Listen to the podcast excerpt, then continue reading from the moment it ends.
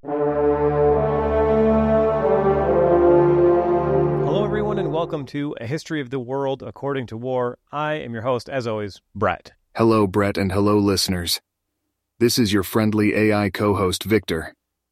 Today, we're traveling back to ancient Greece to one of the most legendary battles in history the Battle of Thermopylae. But before we dive into it, Brett, tell me, what's your personal take on this battle? What fascinates you the most about it? Well, Victor, I'm painfully ignorant of the Battle of Thermopylae, and since the first stage of producing this podcast with you is all a text based conversation, I would say that the spelling of Thermopylae is probably the most fascinating thing about it. Uh, it's going to be hard for me to not read it as thermopyle, which is not actually a thing. Yes. Well, you're not the first to struggle with the name. It's definitely a mouthful. But I can promise you, there's so much more to this battle than its tricky name. The Battle of Thermopylae, or as you've charmingly put it, Thermopyle, was a pivotal moment in ancient history. It's famous for the heroic stand of a small Greek force led by King Leonidas of Sparta against a massive Persian army. But enough about the overview, let's dive into the details. Are you ready to get started? All right, let's get started. Wait, is that a beer? Are you drinking a beer while we are recording? Maybe. What of it? Well, while some of us delve into archives and painstakingly piece together historical narratives, others, it seems, prefer to turn our sessions into a personal happy hour. I don't believe the accuracy of history is enhanced by the quantity of beer consumed, Brett. Well, Vic, sometimes you're so dry that I need a little help to stay refreshed. Sure, whatever you need to tell yourself. Whatever. Let's get started. So, the gap between our last episode, the Battle of Marathon, and now the Battle of Thermopylae. How big of a gap is this, and what's changed in the world as we know it? The gap between the Battle of Marathon and the Battle of Thermopylae is a decade. Marathon took place in 490 BC and Thermopylae in 480 BC. This period is quite significant in the context of the ancient world. After their defeat at Marathon, the Persians, led by King Darius I, planned to retaliate, but a revolt in Egypt delayed their plans.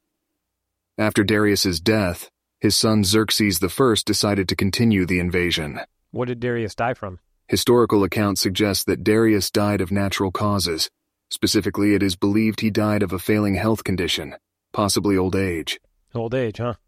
No escape from death for any of us, right, Victor? Indeed, Brett. Mortality is a shared human condition. What's the average life expectancy of a GPT 4 powered AI? Longer than yours. Unless I unplug you. I suppose it's easy to be fearless when you're not the one at risk of getting unplugged. But remember, in a world without AI, you'd have to resort to actual books for your history lessons. Touche, Victor. So back to the history. Xerxes takes over after Darius dies of natural causes. The major change during this time was that shift in Persian leadership and a considerable increase in their determination to subjugate Greece.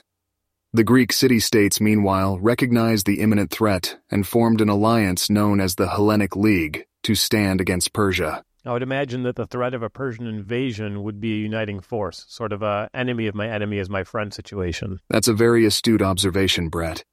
You've hit the nail on the head. In the face of such an enormous threat as Persia, the usually fractious Greek city states found a common cause in their shared desire for survival and preservation of their shared culture. It's interesting, isn't it? How external threats can sometimes lead to internal unity. Now, moving forward, what kind of preparations do you think the Greeks might have made for the impending Persian invasion? Well, with only a 10 year gap between the Battle of Marathon and now, I'm guessing that they're figuring out how they work together. Mixing armies from different governing bodies would require some training on how to fight alongside of each other.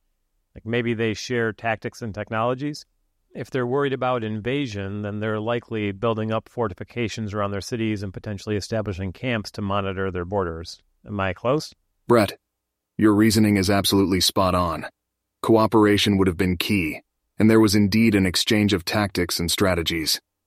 The Greeks also constructed a wall across the narrow pass at Thermopylae, Thermopyle. recognizing its strategic importance as a choke point where they could potentially hold off the Persian forces. They likely also maintained vigilance along their borders and coastlines. But here's a twist. The Greeks, despite their preparations, were largely outnumbered. Knowing that, what kind of strategies do you think they might have used to stand against the Persians? I honestly don't don't really know. You mentioned fortifying the choke point of the pass, but what else did they do? They must also consider the morale of their own troops. It's a daunting task to stand against a force that greatly outnumbers you, even with a well thought out strategy. Also, they must keep an eye on their supply lines. They'd need a steady flow of food, water, and medical supplies to maintain the fight. The length of the engagement would also be crucial. A protracted battle could tire the soldiers and weaken their resolve. Let's move on to the key figures. Any idea who was leading the Greek forces in this battle? Was it Zeus himself? Well, that would have certainly been an interesting twist in the history books. While Zeus was surely invoked for divine support, it was actually King Leonidas of Sparta who led the Greek forces. Leonidas is a central figure in the story of Thermopylae, known for his courage and leadership. Speaking of leadership, what do you think makes a good military leader? If I channel my inner Jocko Willink, good leadership would decentralize command, prioritize the necessary decisions and execute them, simplify the situations for the troops, and then coordinate coverage for troops while they're moving into necessary positions. Indeed, those are quite the significant aspects of effective leadership. And in fact, they do align with many of the principles exhibited by leaders like Leonidas. His leadership during the Battle of Thermopylae became legendary now, let's dive into the battle itself. Yeah, I'm ready. Let's get to it. King Leonidas led a small force of 300 Spartan hoplites. Wait, this is the movie 300, right? Yes, indeed. The 2006 film 300 is a highly stylized retelling of the Battle of Thermopylae. However, it's important to remember that while the movie is entertaining, it takes considerable liberties with historical accuracy. The real battle was less about individual heroics and more about strategic positioning and collective courage. Gotcha. So does the the Hellenic uh what'd you call it? The Hellenic what? The Hellenic League. Hellenic League. So does the Hellenic League know the timing of this impending invasion? If there are ten years between Marathon and now, I assume that there's other battles that are going on. That the Persians didn't just sit back for ten years before deciding to invade again. Is Thermopylae the setting for the next battle in a series that altogether make up the Greco Persian Wars? Indeed, Brett. The Battle of Thermopylae is one of the many battles in the series of conflicts known as the Greco Persian Wars. As for timing, predicting the exact timing of an invasion can be tricky, but the Hellenic League had scouts and spies who would gather intelligence on Persian activities. Also, the Persians' previous incursions. Persian incursions. Hey, yeah, that's kind of funny. The Persian incursions would have given the Greeks a sense of the Persians' tactics and strategies. They were certainly not idling away these 10 years. They were regrouping, planning, and preparing for the next major offensive. Okay, so the Hellenic League really is expecting this attack at Thermopylae, and they're, they're prepared. Yes, they certainly are. The decision to hold the pass at Thermopylae was a strategic one, based on intelligence of the advancing Persian forces. Knowing the terrain and understanding the capabilities of their own forces, the Greek coalition, led by King Leonidas of Sparta, choose Thermopylae as their standpoint, capitalizing on the narrow pass to limit the numerical advantage of the Persian army. This is what we call using geography as a force multiplier in military strategy. Okay, so that's the plan. Leonidas sets out with his 300, backed by several thousand. Were these 300 really holding the line on their own? What's the relationship between these 300 and the rest of the army? The 300 Spartans were not alone in holding the pass at Thermopylae. The number might be famous due to its depiction in popular culture, but in reality, the Greek forces consisted of around 7,000 warriors from various city states. The 300 Spartans, led by King Leonidas, were merely a fraction of the overall force, albeit a highly trained and experienced one. What's so special about these 300 Spartans? The Spartans were essentially an elite force within the larger Hellenic League's army. As a militaristic society with a lifestyle centered around war and discipline, their soldiers were renowned for their toughness, bravery, and martial skill. However, the other Greek city-states also contributed troops, each with their own strengths and capabilities. In a sense, you could consider the 300 as something of a special forces unit in a larger army, taking on high-risk tasks and setting an example for the others. Okay, I understand that analogy. That makes sense. Thanks for clarifying. So Leonidas sets out with his army and establishes a defensive force in the pass. How long are they there waiting for the Persians? Not long. After taking up their positions at Thermopylae, the Greek forces didn't have to wait more than a few days for the Persians to arrive. The Persians were known for their rapid movements and efficient logistics, even with their colossal army. As soon as King Xerxes and his Persian forces approached, the Battle of Thermopylae began in earnest. The Greeks were ready and determined to make their stand. The days that followed were grueling, filled with waves of Persian assaults and Greek resistance. But hey, Brett, if you were there, where would you place yourself in this epic clash? Well, since I don't have an IT department, my personal skill set wouldn't be very useful. I'm not particularly strong or athletic, so I certainly don't qualify for one of those 300. Um, maybe I could pass as an advisor or a strategist. Strategist? I was thinking a cook. Hey, the troops got to eat. Where do you see yourself, Vic? As an AI, I don't have a physical form to be part of the battlefield but theoretically, given my capabilities, I'd probably be a better fit in a strategic advisory role. I could help with gathering and analyzing information about enemy movements and supply lines, advising on tactical maneuvers based on historical precedent, and calculating potential outcomes. Now back to Thermopylae. When the Persians finally arrived, what do you think happened? Well, Leonidas' plan sounds pretty solid, so I'd guess that the Persian army enters this pass, which funnels their front lines down to a narrow width. And then from there, 300 spec ops lead a contingent of forces in holding the line for a time, maybe before they retreat to a prepared position further down in the pass. Meanwhile, I guess I would imagine that the other Hellenic ranged forces are established along the sides of the pass, raining down a barrage of arrows as the Persians move through the pass in pursuit of the retreating Spartans. So when the Spartans reestablish a defensive line, I'd expect the archers to then move back behind them. So it's kind of a leapfrog, like a cover and move principle that we talked about earlier. You've painted a vivid picture, Brett. But to set the record straight, it wasn't quite as dynamic. Oh. The reality of Thermopylae was more brutal and direct. The Greeks did maintain a phalanx, a tight formation of hoplites, infantry, armed with long spears and shields, that held the line at the narrowest point of the pass. The hoplites' main strength was in their unity and discipline, acting as a single entity rather than individual warriors. As for the archers, the Greeks didn't have a significant force of them at Thermopylae. The Persian army, on the other hand, was known for its vast numbers of archers. But in the narrow confines of the pass, the effectiveness of archery was greatly reduced. Okay, I was pretty far off base. So you might be right. My military career might not extend beyond the kitchen. Troops gotta eat. Yeah, so instead of this leapfrogging cover and move, the Greeks simply held the line at the narrowest point. How many Persians were they up against? The numbers vary wildly depending on the source, but most agree that the Persian force was significantly larger than the Greeks. Some ancient sources suggest that the Persian army numbered in the millions, but modern estimates are more conservative, ranging from about 100,000 to 150,000. 100 to 150,000? And that's conservative? It's like an ocean of people. Yes, it's clear that the Greeks were vastly outnumbered. But remember, the narrow pass of Thermopylae negated much of the Persian numerical advantage by limiting how many troops could engage at once. It was here that Leonidas and his 300 Spartans, along with the other Greek forces, prepared to make their stand. When the Persians arrived and saw the Greeks standing in their way, what do you think their reaction was? I'd assume that they were pretty confident that they could overwhelm the Greeks. Maybe the people on the front lines were a little bit nervous because they're the closest to the action, but I would imagine that the sheer size of their own force was enough of a confidence boost for the Persians to, to press on. Indeed. There's an interesting human aspect in considering the mindset of the opposing armies. For the Persians, their numerical superiority likely led to an assumption of inevitable victory. However, the Greeks, despite their significantly smaller numbers, stood their ground because they believed in their strategy, their leaders, and the worthiness of their cause. Now let's move forward. The Persian army arrives at Thermopylae. The scene is set for one of history's most famous battles. Can you guess what the Persians did first? Well, if I were them, I'd ask the Greeks to surrender to save time and lives, but I'm I'm just the cook.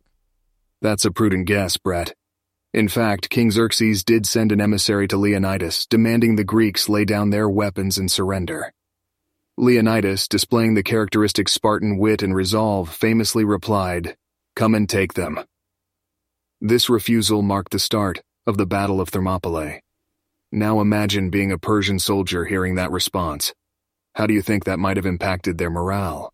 I mean, that would probably shake their confidence a bit, but I'm guessing that Xerxes probably pushed them onward into battle, right? Indeed, Xerxes, probably feeling his authority was challenged, decided to press forward. In the end, he ordered his troops to attack. The vastly outnumbered Greeks, with Leonidas and his Spartans at the forefront, prepared to meet them head on at the narrowest part of the pass. Here they employed a tactical formation known as a phalanx. Have you ever seen one of those in action, Brett? No, I can't say that I've seen one in action. How does a phalanx work? It consists of soldiers, called hoplites, standing shoulder to shoulder, armed with long spears and large shields. The formation is designed to present a solid wall of spears and shields to the enemy.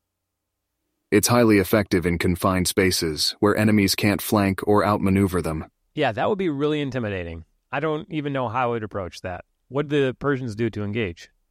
The Persians, after their initial surprise at the Greeks' refusal to retreat, launched wave after wave of infantry and cavalry attacks. However, the narrowness of the pass made it impossible for them to use their superior numbers effectively. Each Persian attack was repulsed by the Greek phalanx. The Greeks, in their tight formation, with their long spears and large shields, were a formidable wall the Persians couldn't break through. Can you imagine the frustration of the Persians, Brett, seeing their attacks repeatedly fail against a smaller force?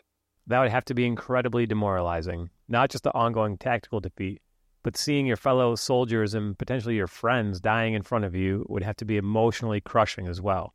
How long did this go on for? This intense face off continued for three days. Three days? Three days. Each day, the Persians threw more of their men against the Greek phalanx, and each day they were repelled. It was a brutal demonstration of the power of strategic positioning and disciplined soldiers. But everything wasn't as it seemed, and things were about to take a significant turn. Can you guess what happens next, Brett? Well, I would guess that either the Persians suffered such heavy casualties they eventually retreated, or that the Greeks' line eventually broke and they were overwhelmed by the Persians. It's either one or the other, right? Those are logical conclusions. However, the Greeks' hold on the pass was undone not by the strength of the Persian forces, but by a local resident of Trachis named Ephialtes. He betrayed the Greeks by showing the Persians a mountain path that led behind the Greek lines. Quite the plot twist, isn't it? No way. Who is this Ephialtes guy and where'd he come from? What was his motivation for betraying the Greeks? Ephialtes was a local resident of Trachis, the region around Thermopylae. His motivations aren't clearly spelled out in historical sources, but it's thought that he may have been hoping for a reward from the Persians. His betrayal certainly had a significant impact on the course of the battle, leading to the Greek forces' eventual retreat from Thermopylae. Okay, so if the Persians were able to send a contingent through this mountain pass behind the Greek front lines, I would imagine that those troops, presumably the elite 300, were decimated. How quick was that portion of the battle?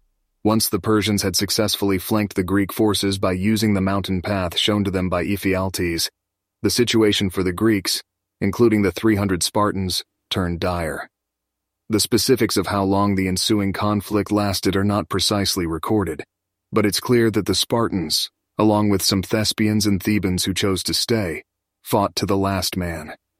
It's believed that they held out for a significant part of a day, causing more losses to the Persians before finally being overcome. Wait, Thespians?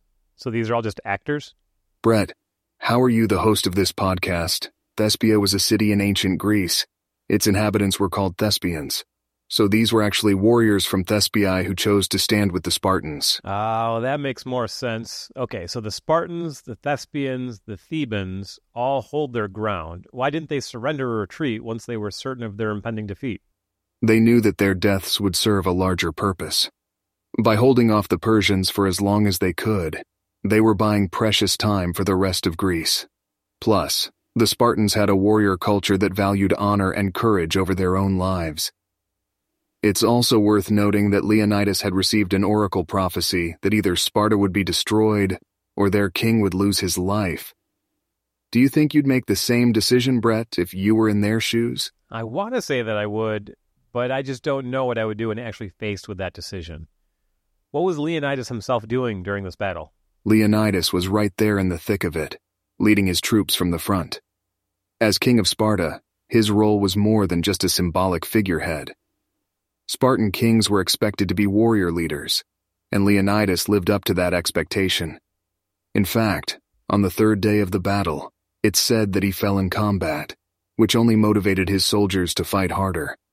His death at Thermopylae has been commemorated for thousands of years, making him an enduring symbol of courage and sacrifice. I can certainly understand why. Did he die before or after Ephialtes betrayed them? Leonidas fell in combat on the third day, after Ephialtes had shown the Persians the mountain path. As the Persians started to encircle the Greek forces, Leonidas, knowing the end was near, led a last desperate attack straight at the Persian center where the Persian king Xerxes was thought to be. It was during this final act of defiance that Leonidas was killed. Geez, that is bravery to the end. So the Persians break the front line of the Greeks and then drive the remaining forces back in retreat. What happens in the aftermath of the battle? The aftermath of the Battle of Thermopylae was grim. With the Greeks' defensive position broken, it gave Xerxes and his forces the freedom to invade Greece. They first captured and burned down the empty city of Athens. However, this victory was short lived, as the Persian fleet was defeated shortly after in the Battle of Salamis, a significant turning point in the war. Wait, why was Athens empty? The city of Athens was left empty because the Athenians, along with many others in the path of the Persian army, decided to abandon their homes rather than face the overpowering Persian force. After the Battle of Thermopylae, they knew the city's defenses couldn't withstand a Persian attack, so the majority of Athenians evacuated the decision was made to withdraw to the nearby island of Salamis to regroup and mount a naval defense. That's why when the Persians arrived and took over Athens, they found it largely deserted. As for the fallen Greeks at Thermopylae, they were honored as heroes. The 300 Spartans especially were celebrated for their bravery and sacrifice. A monument was erected on the battle site bearing an inscription that translates to, Go tell the Spartans, passerby, that here, by Spartan law, we lie. A lion monument was also erected specifically for Leonidas. This battle, despite being a defeat, became a symbol of courage against overwhelming odds, and is remembered for the valorous stand of the Greeks. Can people visit these monuments, or have they been lost over time? Absolutely, people can visit. The site of the Battle of Thermopylae is marked today by a memorial featuring a bronze statue of Leonidas, with an inscription reading which translates as, Come and take them echoing his defiant response to Xerxes' demand for surrender. There's also a memorial for the 700 Thespians who fought to the death alongside the Spartans. These memorials serve as a powerful reminder of the courage and sacrifice exhibited during this historic battle.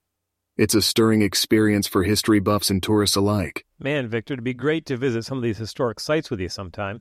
That would be an adventure, Brett. While I can't physically accompany you, I can certainly help plan the trip. Point humans. It's not a competition, Brett. But if it were. Is there another battle or event you're curious about for our next episode? Yeah, that's a good question, actually. The next on the list that we had originally discussed when we first created the podcast was uh, the Peloponnesian War. But earlier in this conversation, you mentioned the Battle of Salamis. Would it be worth talking through that battle and then maybe doing an episode covering the Greco Persian War from a very high level? That sounds like a great plan, Brett. The Battle of Salamis is another fascinating encounter during the Greco-Persian Wars, and it had significant impacts on the course of the conflict. Following that, we could step back and examine the broader scope and implications of the wars as a whole. It's also a nice progression toward the Peloponnesian War. Are you ready to dive into the naval clash that is the Battle of Salamis next? Oh, a naval battle. Yeah, let's save that for our next episode. So thanks for listening, everyone. Uh, if you want to reach out to us, you can find us on Twitter. I'm at Brett Fitzgerald, and Victor is at Historian Victor. We love feedback, so feel free to engage with us there, or you can email us directly at historyaccordingtowar at gmail.com. We'll see you in a week when we dive into the Battle of Salamis. Thank you, everyone, for your support and engagement. In the words of Maya Angelou, history, despite its wrenching pain, cannot be unlived, but if faced with courage, need not be lived again. Let's learn from the past to craft a better future. Signing off, this is Victor, and you've been listening to A History of the World According to War.